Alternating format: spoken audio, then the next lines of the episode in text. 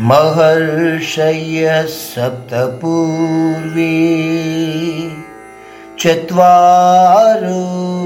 मनवस्तध। मद्भावा मनसा जाता येषां लोका इमां प्रजाः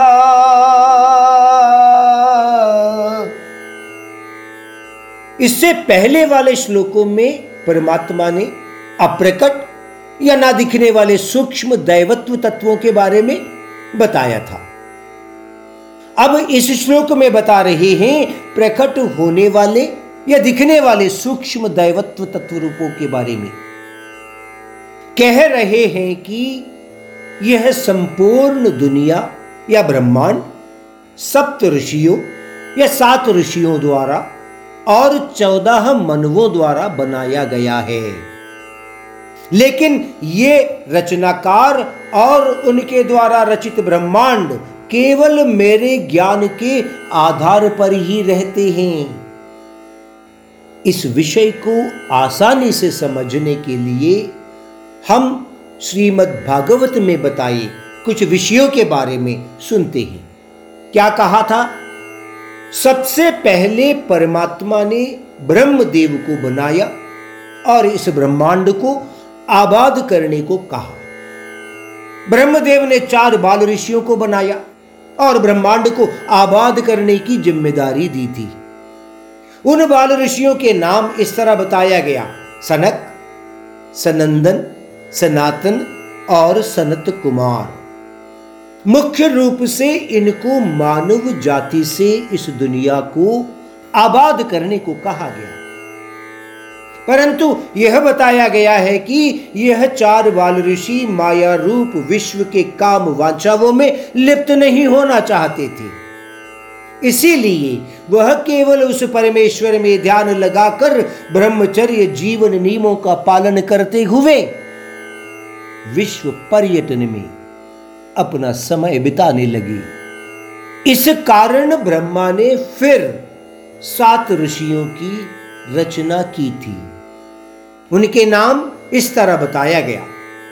अगस्त्य, आत्री, अंगिरसा, भारद्वाज, भृगु, दुर्वास, गौतम, जमदग्नि, कश्यपा, क्रतु, कुत्सा, मारीची पुलस्त्या पुलहा वशिष्ठा विश्वामित्रा। सात ऋषि बता रहे हैं, पर नाम बहुत सारे बताए गए हैं। इनके बारे में आने वाले श्लोकों में हम विस्तार से बात करेंगे। परंतु इन सात ऋषियों को यह कहा गया कि इस दुनिया को आबाद करी और मार्गदर्शक कारक बने। सप्त ऋषियों के बाद ब्रह्मा ने चौदह मनु या मानुष को बनाया। ज़िम्मेदारी के साथ मनुष्यों का उत्पादन करने के लिए और जीवन विधि नियम बनाने के लिए कहा गया है। कहा जाता है कि ब्रह्मा ने इस तरह से चौदह मनु की रचना की है। इस तरह इन मनुओं को विश्व की आबादी के पूर्वज भी बताया गया है। हम सबके पूर्वज इन मनुओं को बताया गया है। यह भी कहा जाता है कि ब्रह्मा के हर कल्प समय में चौदह मानव होते ही और उनके नाम कुछ इस प्रकार बताए गए हैं। स्वयंभू, स्वरुचिसा, उत्तम, तापस, रैवत, चक्षुषा, वैवस्वता सूर्य सवर्णी दक्ष सवर्णी ब्रह्म सवर्णी रुद्र सवर्णी देव सवर्णी आखिर में इंद्र सवर्णी हम यह भी पाते हैं कि प्रत्येक मनवंतर में कुछ मनवों के नाम बदलते रहते हैं। मनवंतर का मतलब क्या है? हर मनु का उम्र या समय काल मान सकते हैं।